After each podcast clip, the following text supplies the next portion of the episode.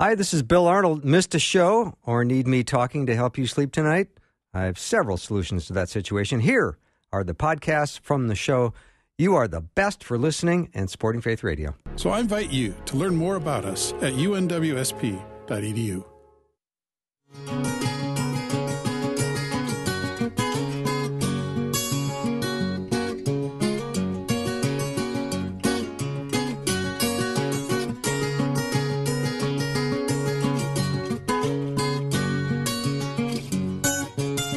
And a warm welcome to Afternoons with me. I'm Bill Arnold. Thank you for joining me today. I've got a great show for you, just so you know. Rebecca's at the board, and we are excited about what's happening today. Rob Bluey is going to be joining me in just about 60 seconds. Uh, he is the executive editor of the Daily Signal, and I hope you are going often to the Daily Signal. It's a conservative American political media news website that was founded in 2014, and it focuses really on politics and uh, policy and culture and it's uh, from a conservative perspective.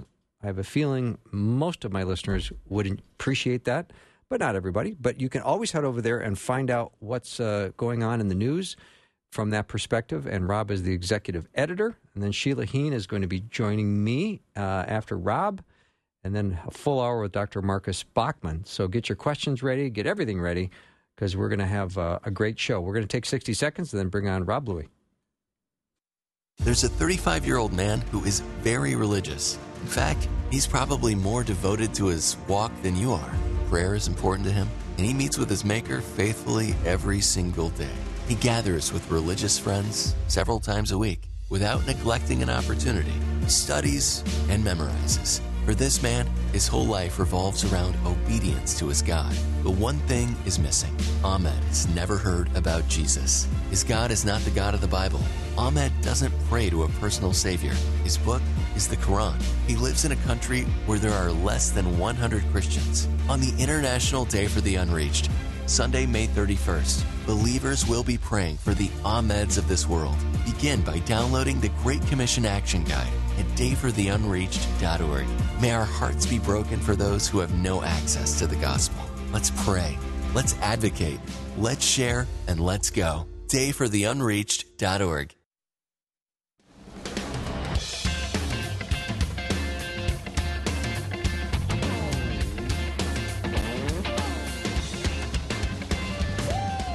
Happiest of Tuesdays.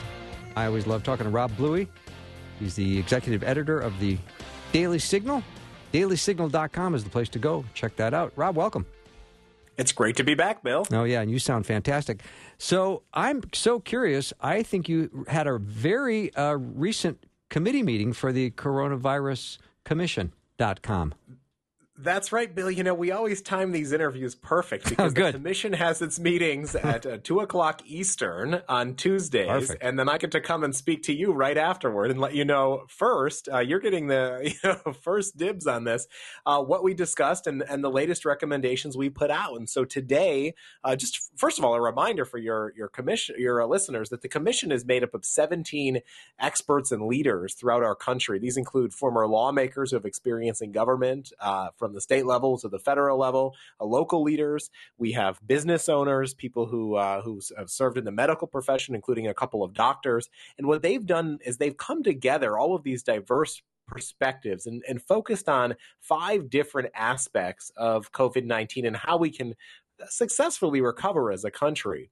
Uh, today's recommendations focused on how do we reduce the risks of future pandemics. And Bill, I, I'm really disappointed to say that, you know, in the medical experts that we've had talk to us, this is probably not the last time in our lifetime we will have a situation like this. It might not be as severe, but as we know from past experiences, uh, you know, there are threats that are going to be facing the United States in the future. And what can we do to better prepare for them? So we now have 264 total recommendations uh, for, mm. for local leaders, state governors, uh, federal officials, and the private sector, civil society uh, to help them prepare for this.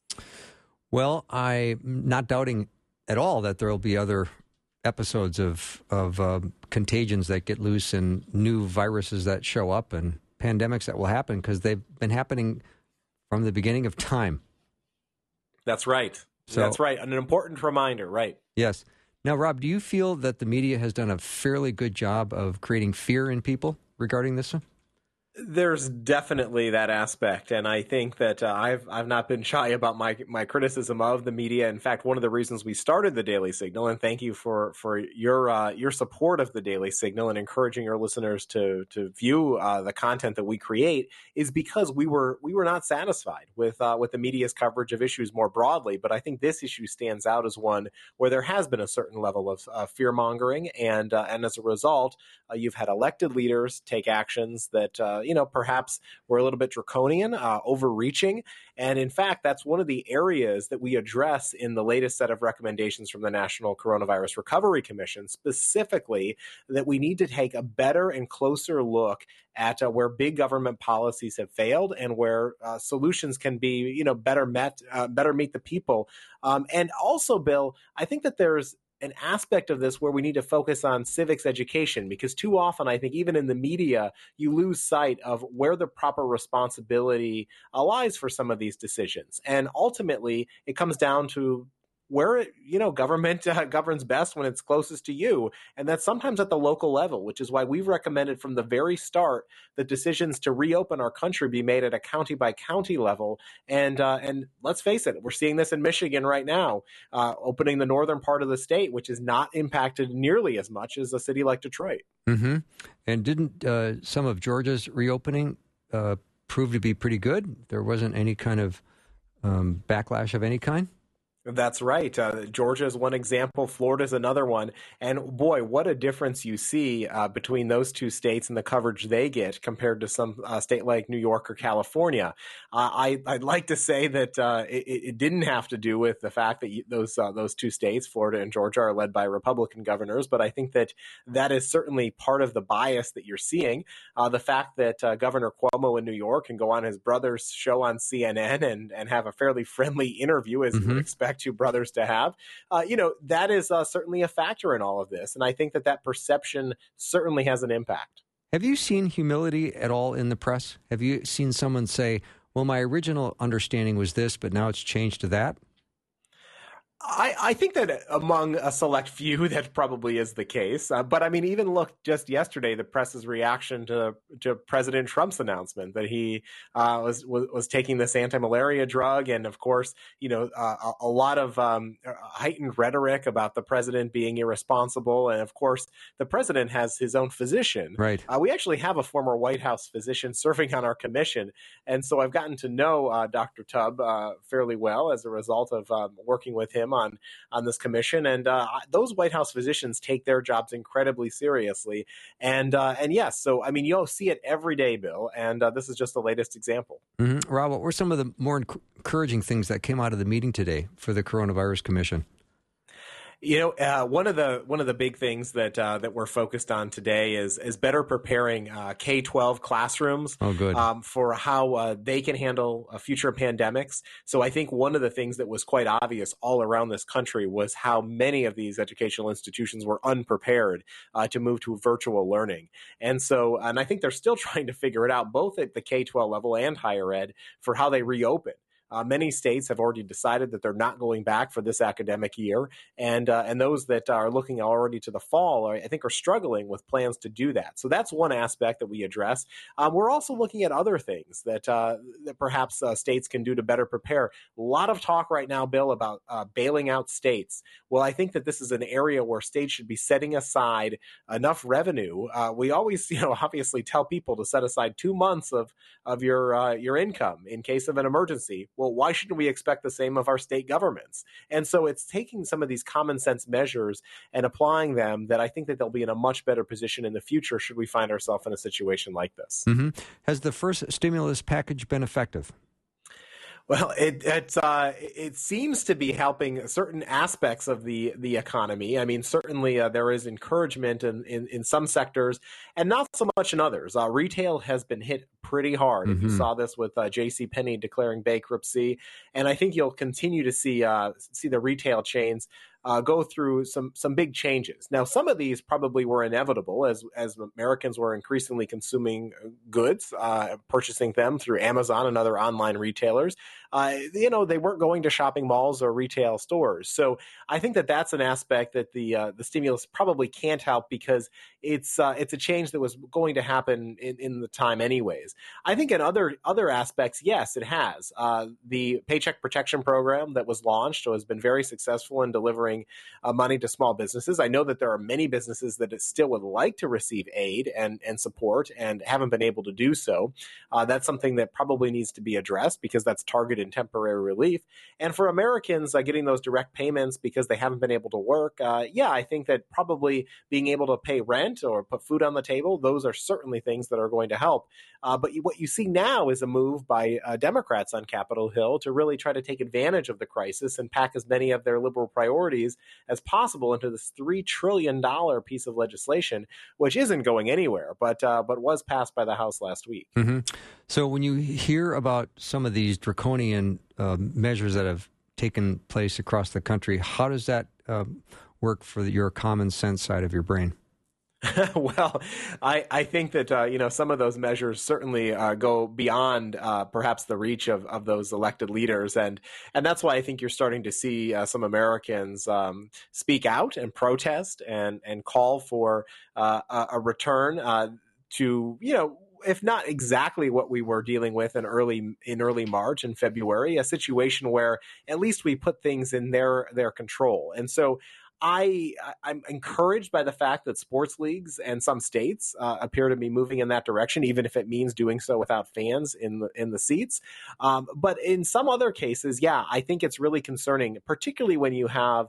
Uh, governors or, or, local leaders uh, singling out and targeting uh, certain individuals because of, of their um, you know lack of compliance. Now in many cases we have a small business owner on our own commission who has spoken about the steps that he would like to take as a restaurant owner to make sure that his establishments are safe and that the uh, the, the, local parishioners the, who come uh, can uh, can partake and and not and do so in a way that they can uh, be safe. And I think that we need to have a certain level of trust in the private sector and our own society uh, to do that. And we can't just rely entirely on government. Mm-hmm there was a, a, a posting from a friend who had a picture of his wife, and he and she's a nurse, and you know he said as a thank you for all of her hard work, you know she is putting her health at risk. She spends about an extra hour each day gearing up to tend for the the patients. So how do they thank her? Well, they've cut her salary by ten percent at this hospital that she works at, and the reasoning is that there's just not enough patients in the hospital. They're at fifty percent capacity. So there's a reduction of doctors and nurses. So everyone's afraid they're going to get corona if they go to the, the ER for chest pains or infections or injuries. And he said right now there's only like three or four corona patients in the hospital. So there is a need for an adjustment to common sense. Exactly. I mean, one of the things that the commission has been focused on is the the negative impact on on our healthcare system as a result of what you're what you're talking about. Um, you know, there are many Americans who aren't able to receive basic health care, preventative care, uh, certainly getting treatments for cancer and uh, and and just routine dental visits, for instance. Yeah, uh, those are all things that are going to weigh on on the health of the American people. And uh, by by not taking those steps, uh, I think that in some cases we're uh, we're creating other consequences uh, beyond COVID nineteen. Now, when it comes to healthcare workers in particular, we've seen from the unemployment numbers and some of the economic data that that industry has been hit particularly hard. Yeah. And so I think it's so important that we move quickly to get them uh, back to work and in a position where they can do their job. In part because who else uh, is going to be better protected with personal protective equipment and understanding the steps that you need to take uh, to remain safe than a healthcare worker. I mean, they do this every day. Yeah, Rob Bluey is my guest. We'll take a little break and be back with lots more. Head over to dailysignal.com.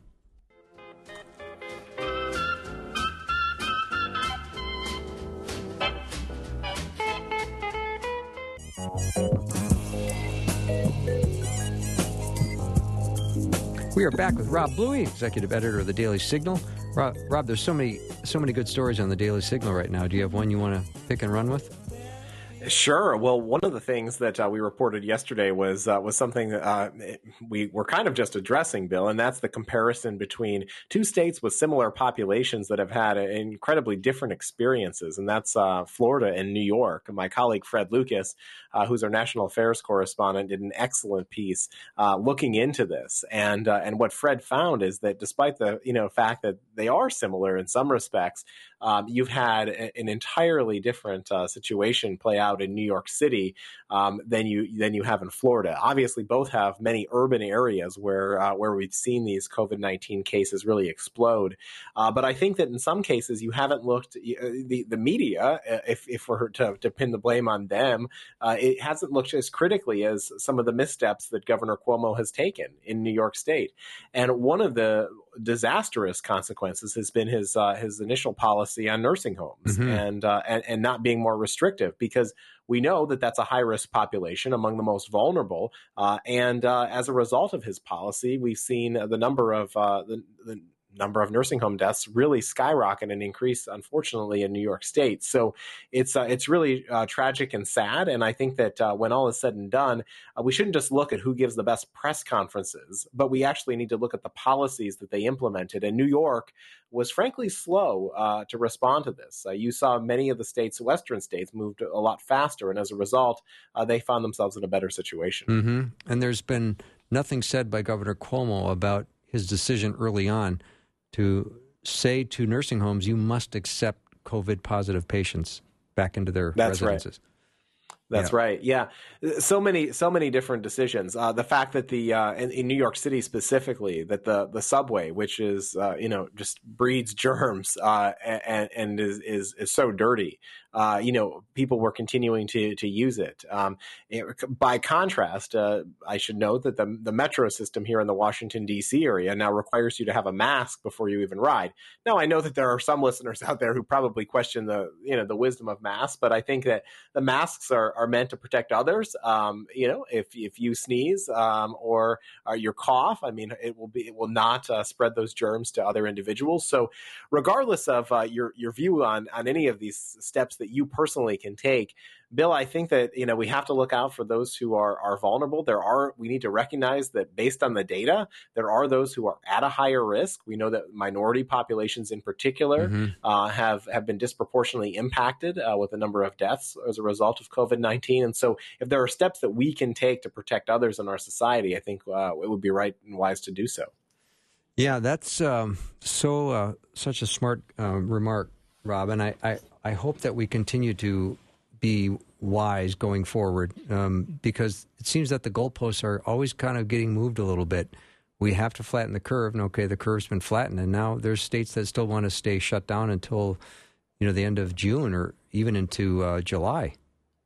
That's right, and and and let's face it. I think that there's going to be um, some governors who are are reluctant to move uh, quickly, mm-hmm. uh, and uh, and look, this is this is the Uni- we are the United States after all. We are this uh, laboratory of 50 different states, uh, and and each state has its own policies. It has its own population. That then that population, by the way, is free to move uh, to other states if they don't necessarily like what's going on in their state. Now, uh, it's obviously challenging in, in, a circumstance like this to do so, but um, look at uh, the changes you've seen in, in in you know from the migration from the Northeast down to, to other states as a result of the high tax and other spending policies in those states. Uh, so I don't necessarily think that it's uh, it's all that surprising. But uh, one of the things that we're trying to do with our National Coronavirus Recovery Commission is really better equip governors to make those decisions. And, and we, last week we released a really tremendous resource, which is a county by county map, which shows the trend in COVID 19 cases in, in every county in the United States. And I've personally found it valuable because it gives you a sense of the direction that we're headed and uh, it does so at a local level. So hopefully, our governors are looking at that information and making decisions that don't just apply for an entire state, but really give localities uh, some freedom and power to make those decisions as well. Mm-hmm. You know, I have such compassion when when a, a person loses their life to anything, and of course, you uh, have nothing but um, uh, sorrow for families that have lost loved ones. But sometimes the way I, I feel they're sensationalizing these deaths. You know, this person died from COVID. You know, after successfully beating lung cancer five times, now they get COVID and they're 93. I go, uh, that's it's kind of not a big surprise. Right. Well, in part because we know from experience now, um, and and and the uh, you know unfortunately high number of deaths in the United States that there are certain populations. For instance, Bill, uh, looking at the data, over 80% of those who have died from COVID 19 in the United States are over the age of 65. So if you're over the age of 65, that should tell you you need to take some additional precautions right. and be careful uh, because you know that the, the, data tells a story there and and i think it would just be wise um, you know it's at the same time you've had debates play out uh, this particularly this one came up on capitol hill between senator rand paul and, and dr fauci about uh, whether or not it was appropriate to send kids back to school mm-hmm. uh, because kids we know are just not as susceptible when yeah. it comes to uh, to coming down with it so yeah lots of information still to be learned it, it's one of those things where if china had been more forthcoming early on, uh, we would have made different decisions in the United States about shutting down travel. But also, we probably could have made some really smart decisions in terms of preparing our population for what was about to come. Unfortunately, they've hidden the data, they haven't been forthcoming at all. Uh, they're only just now starting to uh, allow some uh, additional scrutiny of, of their operations. And the same thing's happening in Russia. And so when people look and, and wonder why the United States has the largest number of cases, well, just remember the Chinese aren't aren't forthcoming with a lot of the information that they not. should be. Yeah, of course not. Now, we just have a couple minutes left. I'm just wondering if in three minutes you can tell me what in the world has happened to the ACLU in the last hundred years. well, geez, I don't know that three minutes is enough time uh, to do so. But uh, the ACLU, uh, for for your listeners, uh, you know, is uh, an organization that has always championed free speech, or or, or always uh, you know said that it championed free speech, and including taking on unpopular causes, uh, even if they uh, they weren't necessarily where the American public's uh, views were on on particular issues. And unfortunately, what we've seen is the uh, the takeover uh, of the the left wing uh, of the ACLU to the point where they're not really representative of the causes that that they were once known for. and my colleague Giancarlo Canaparo has an excellent piece at the Daily Signal that goes through this. Uh, and he he quotes uh, the the founding document from the ACLU, which calls itself the nation's premier defender of the rights enshrined in the U.S. Constitution. Well, unfortunately, uh, that's just not the case for the ACLU anymore, and uh, particularly when it comes to religious freedom bill. And I think that that's what's most sad. You've had to have a lot of other organizations that have been founded and are doing great work uh, to defend the religious liberty of uh, of so many Americans, but the ACLU just is not. And they kind of aligned themselves with a political party, didn't they? Oh, absolutely. I mean, what what comes out of the Democratic Party is generally uh, the position that you can expect the ACLU to take, and uh, that's not exactly true on everything. But I mm-hmm. mean, I think if you look at the vast majority of the cases and causes that they now pursue, uh, that is definitely uh, what their what their prerogative is. And I think it's unfortunate because uh, you should stand on principle uh, and you should not be motivated by partisan politics. Right. Rob Bluey's been my guest, executive editor of the Daily Signal. You can go to dailysignal.com or coronaviruscommission.com to learn more about what's going on at both places. Rob, have a great evening. Thank you for doing the Thanks, show. Thanks, Bill. Yep. Thank right, you. We'll take a short break. When we come back, uh, Sheila Heen's going to be with me.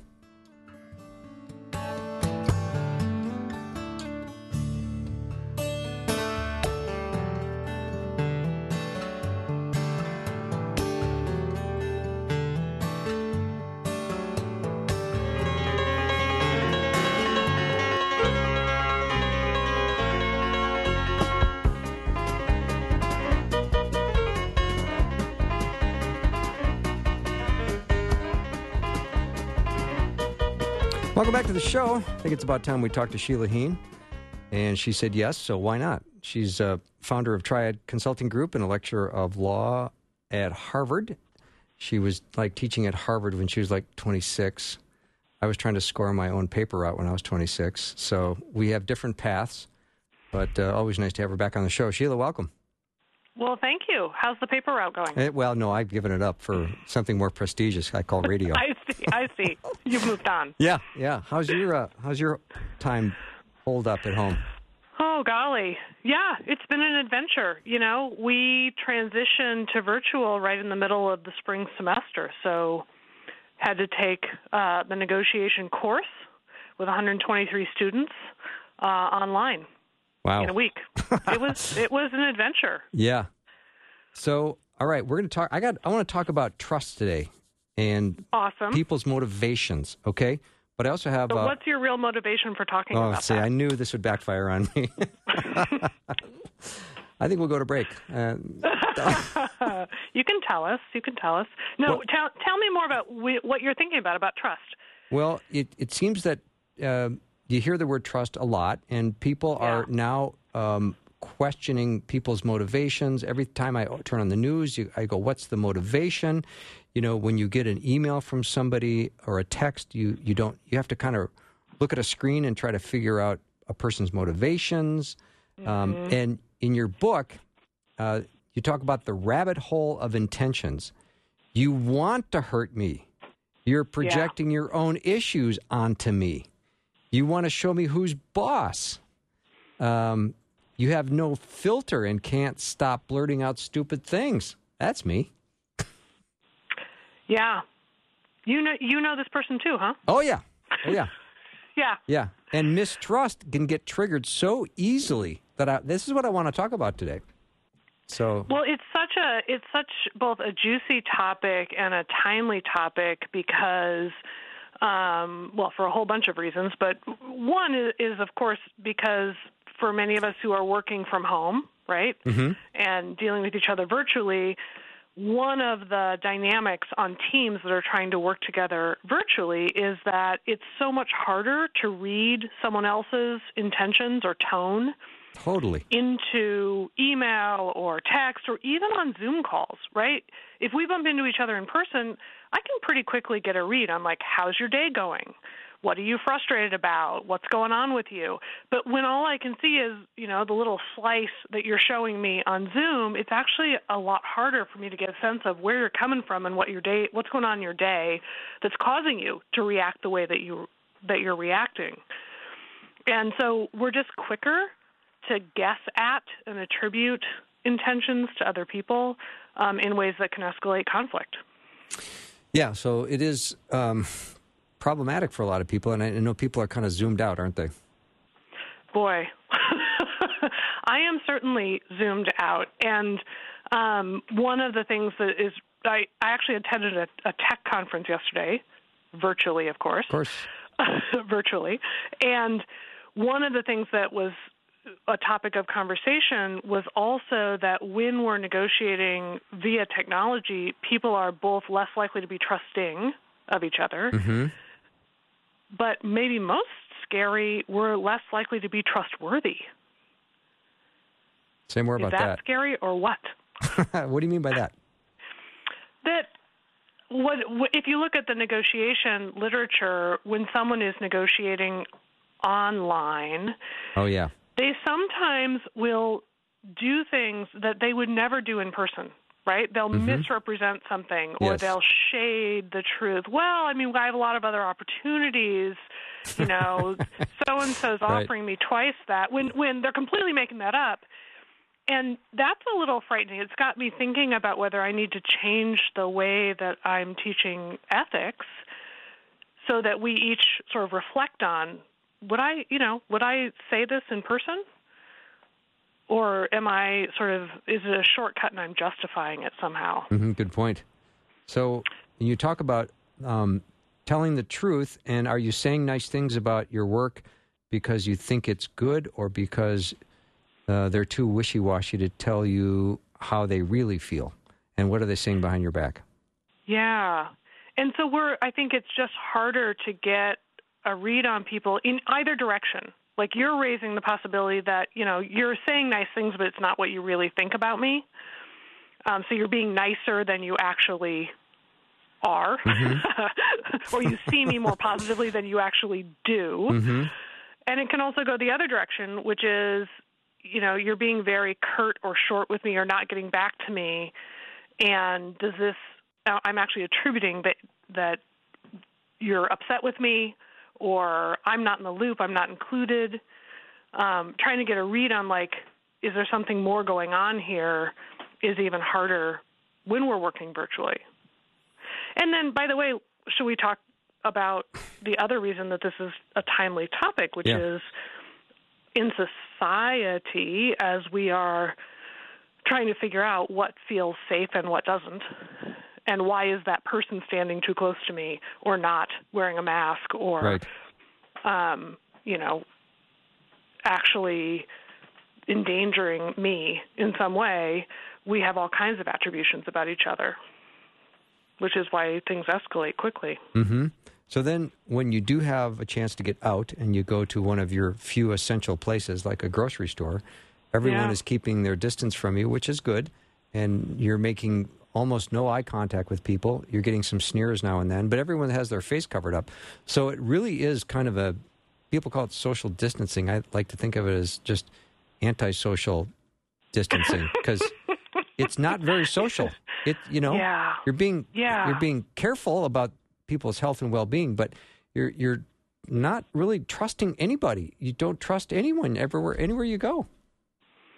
Yeah, and and I think that one of the things that's hard even for me to remember sometimes is that I can't tell from looking how vulnerable you are.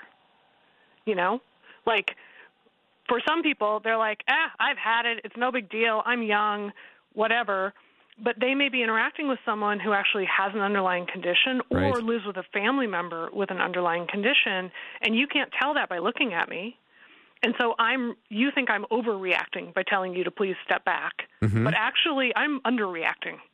Yeah, that's a good point. for for how threatened I feel because you're threatening either me or you're threatening the safety of members of my family and um and or or we've had it at our house and it is horrible and you're underestimating how bad this is. Right. Right? And Right. you can't you can't tell that by looking at somebody in the grocery store either. That's so true. So I think that one of the things that has been lovely is the ways in which people are kind of observing how the extent to which we're in this together because each individual's actions affect all of us. And it's also true that we're really, really differently situated on a whole bunch of different axes Mm-hmm. Right? Some Yeah. people still have their job and they don't have financial worries, and Right. other people are really, really struggling in ways that are so incredibly stressful. I know. And some people are alone in their homes um, and really fe- feeling that. This is a long haul. And other people wish they were alone in their homes. because all of these quote unquote loved ones are not acting very lovable right now. Mm-hmm. yes, yes. So I think in terms of health and financially and socially and stress wise, I mean, we're all situated so differently and I think having empathy for each other across those differences is just so important right now. Mm-hmm. Yeah, because we're clearly not in the same boat, but we're all in the same storm. Oh, that's lovely. Did Huh. you just make that up? I think so. That's pretty good. Yeah. Well, I mean, pretty people, good. people say we're all in this together. We're all in this together. I go, well, we are, but we're you know we're not in the same boat. Everyone's in a different boat, but we're all in the same storm because you know, like you say, you're able to Yeah. work from home and get your paycheck and your health insurance, and you go out to the store and buy groceries or have them delivered to your home. That is not the case for a lot of people. Many, a many, lot of people. Yeah, yeah. I would and say the other most. thing that I love about your storm description um, is that we might all be in the same storm, but my house is the one that got hit by lightning. true. That's right? so true. Or, yes. Or my town or my city is where the tornado is, has come through. Yours is pretty quiet, and so you think there is no storm because the rain was pretty light. right. Um, but you're underestimating that it actually manifested really differently across the country and the world. Mm-hmm. So, does this time together uh, reveal more deeper issues when it comes to conflict resolution? Uh, of a listener that has a question for you. What are some tangible family? Uh, what are some tangible steps family members can take to reduce conflict that flares up while mom and dad are working at home and kids are finishing up the school year at home? We're experiencing a whole lot of togetherness. a whole lot of togetherness and i'm i'm laughing actually because i have i have a uh turning 14 tomorrow, year old, um, Boy or girl? pacing, uh, girl, Okay. pacing right now. Totally. Uh, I'm holed up, hiding in the bedroom, right? Okay. So that we have a little bit of quiet. She's pacing in the hallway. I've got a I've got a senior in high school um, who's out on his skateboard itching because he can't go see his friends. Right. I've got a I've got a college junior who's you know bored to tears. Um, and and by the way, I'm looking out the window because my sister who we don't have we stay super socially distant but she brings her she's got a four year old and a six year old who are over here jumping on our trampoline nice. because they're driving her crazy Yeah. so so concrete uh, concrete ideas i mean one of the things that i think has been i've been thinking a lot about lately has to do with managing energy and i think that we're used to managing our time but what's been new for me is to really think about I got to be managing my energy as at least as much as my time and my kids' energy, and that that means physical energy. Like if I'm not sleeping well, I'm not going to have the kind of patience the next day that I'm going to need. Um, so it's physical energy, it's mental energy. Like, can I stay focused and follow through on a task? I'm finding that actually harder. And then there's emotional energy. How much tolerance or patience do I have? How anxious do I feel? And one of the things that's really hard is that emotionally, if you already struggled with anxiety, this is going to turn up the volume on that. Yeah. Or with depression, or with self respect, right? Um, and self worth. A lot of stress stress ends up turning up the volume on the things that we struggle with um, and thinking about gosh what do i need to do to take care of myself now? Because i i it takes more energy to cope emotionally with what i need to cope with and what makes me feel better. And how do i prioritize that? Because that's good for everybody. Mm-hmm. and and then there's of course social energy like am i staying connected um, with other people somehow in my life um, I my sisters and I did something for Mother's Day for my mom, which is that we set a timer for 30 minutes each of us individually and wrote just free wrote starting each sentence with I remember. Oh, that is so sweet. and Just made this that long so long list sweet. Of I remember sentences of just m- you know sitting next to you and how you always smelled like oil, oil of Olay, curled up Oh. on the couch, and it was so moving. I loved reading my sisters, and my mother, of course, loved reading all of them. So, so this week my mother did one, and she just she I just read it before we got on the phone, and it's stuff I never have heard before. Really? And so we are doing, she's like, I remember when my father hit his brother with the tractor I and remember that, that. he never recovered. and I never have heard that story. Right? wow. So, so we're, we've been doing Zoom calls um, twice a week actually with my parents and daughters. And I said, okay, tonight's Zoom call, the agenda is mom's I remember list. And you know, there are ways in which that's a blessing because I I don't think it ever would have come up.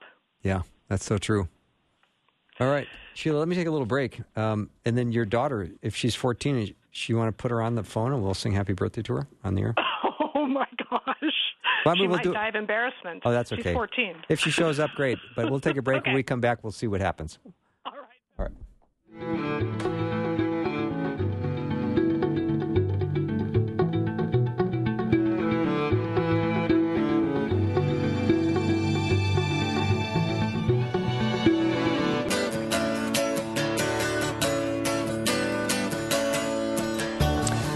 Show. Sheila Heen is my guest.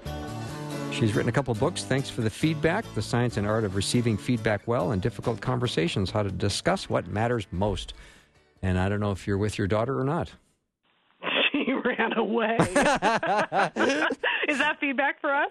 Uh, yeah, it's just a, you and me now. be. Yeah, oh, it might be. too funny. I was all rehearsed and ready to go, too. Oh my goodness! That's- I'll tell her. that's She'll- okay. The, the thought, the thought will count, and she'll be you know, Yeah, she'll be telling her friends. that's okay. Oh my gosh, you'll never guess what just almost happened. that might be the best birthday present of all, giving her something to complain about to her oh, friends. totally. Yes, but she just escaped. All right, let's She go. just escaped. Yeah, let's go back to motivations because if if you have if you have to reset your your assumptions about somebody, um, and you have to you have to just hit the reset button. How do you do that? Yeah. Well, one of the things that we talk about is just remembering to separate intentions from impact. So I know what my intentions were, or at least I think I do, although maybe I'm rationalizing them sometimes. Um, I don't know the impact that my actions had on you, and vice versa. I know the impact that you had on me, which is why I'm upset with you, um, but I actually don't know why you did what you did. So I want to be careful not to attribute negative intentions to you. And so that once you do that, then the advice is pretty simple, which is be transparent about your own intentions and ask about theirs, or be transparent about the impact something has had on you and ask what was that like for you? What impact did this have on you? So it's a way to raise something without accusing someone of doing it on purpose or being a bad person. And I, I think that um, I think that the question that we have from a listener about like practical advice um, is certainly related to this because in talking with spouses, if you're trying to juggle who's who's in charge of the kids at the moment, who's managing their school Zoom calls, et cetera, who has to be on our own work calls. Um, you know, this advice is particularly important there. Like, you don't care about my work or whatever. As you're as you're trying to manage conflict between you, that kind of transparency will help. And in addition to managing your own physical energy, mental, emotional, social, and spiritual energy, you also want to think about helping your kids manage theirs. Mm-hmm. Because um, for those folks who have multiple children, they have good days when they're getting along with each other, and when they are overtired, frustrated, etc., you know, they're at each other, picking, squabbling, etc., which of course drives us crazy. So, um, Sheila, what happens when mom and dad get triggered because they are in a tense situation and Yeah. kids are home? So, is conflict resolution best done apart from the kids, or is it okay to do it in front of the kids? Oh, such a great question. So, so there are a few options. One is, you know, you're paying no attention to the fact the kids are in the room, things are escalating, Right. and without any boundaries on how you treat each other, even when you're in conflict. So, name calling, accusations, blame, etc. You're modeling how to handle conflict for your kids. Unfortunately. Mm-hmm. And so you want to you want to have those boundaries. Now, so what some people then do is say, "Well, we're going to go into the next room to have this conversation." And if you can't have some boundaries on how you handle the conflict, that is probably the right solution. But what the research shows is that kids who didn't see their parents work through conflict Mm-hmm. don't have any model for how to do it as adults. Mm-hmm. So the kids who do the best as adults are the ones who did see when their parents disagreed or had conflict, but also had some window into watching them stop short of, you know, I know I know what would hurt you. Yeah. I have a whole bag of dirt on you uh-huh. that uh, I could I could, you know, sling the mud Right. but but we don't even when we're upset and even when i actually secretly am feeling like you're a bad person right now but i know that's not going to help and it was probably not fair and so i'm i'm going to not do the sort of name calling accuse i'm going to ask questions i'm going to own my part of the problem but i'm also going to be clear about what is it that you did that i was upset about and why and kids who can watch their parents work their way through that to just better understand each other. Even if we still don't agree, we understand why we disagree. Those are the kids who actually do the best long term. Mm-hmm. So, what is it like when two people are arguing, then the phone rings and you go from arguing to being very pleasant answering the phone? no, yeah.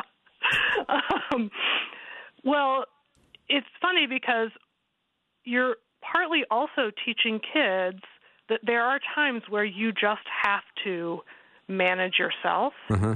to show up the way other people need you to show up and deserve to be treated, even though you're in the middle of a bad place.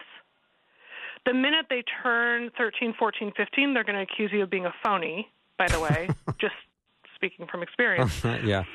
Um, but it it is an opportunity. This this happened actually. We were in the car driving somewhere, and I had a client call that I couldn't get rescheduled, and so we had been we weren't necessarily arguing. I don't remember, but then of course when I answer the phone, I'm like, "Hey, how are you?" You know, because I'm in a conversation with them, Right.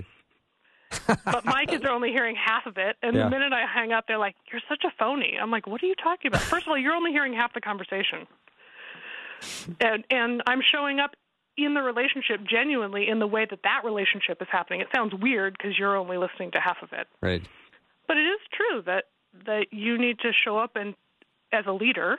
Often, you need to show up in a way that is purposeful, um, as well as sort of authentic and genuine. Mm-hmm. Okay, you said something earlier in this uh, interview that I need to get back to, and it was a really profound thought. I wrote it down, and it's something like this. see if I have this right. I don't know the impact my actions had on you. That's a pretty clarifying moment, isn't it? Yeah, it is. And um, I think it can be tempting to think, I do know, or let me explain to you what impact my actions should have had on you because you're overreacting and it wasn't that big a deal. Ooh, but that's not the right approach, is it? But that that's going to get me in trouble oh, yeah. Yeah. But if I walk around going, ah, I don't know why Sheila's acting so weird around me, she's just like blowing me off all the time, uh, it must be her problem.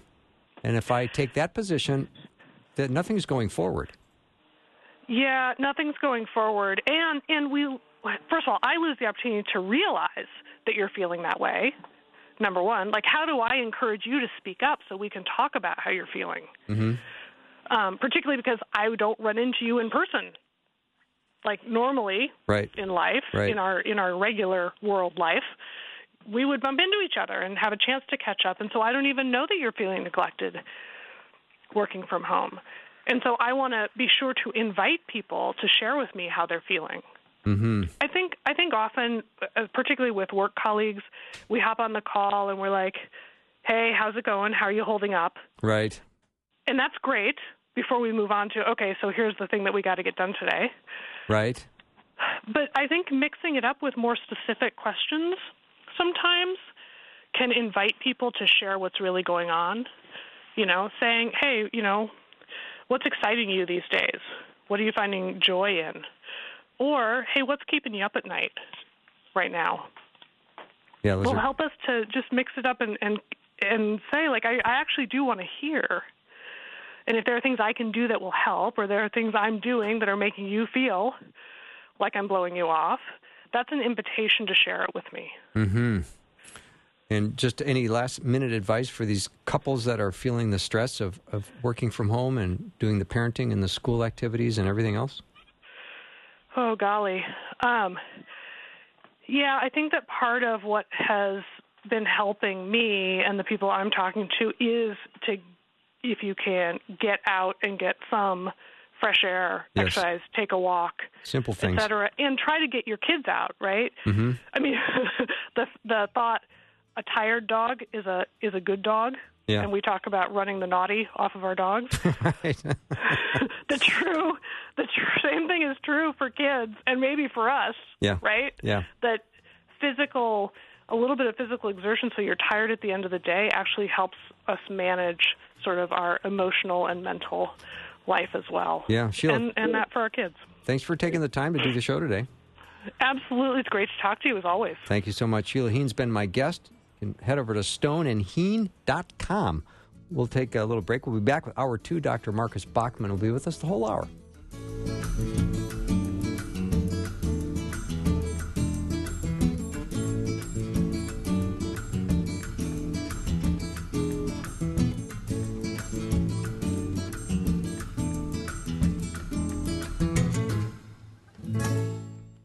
Thanks for listening. Programming like this is made available through your support.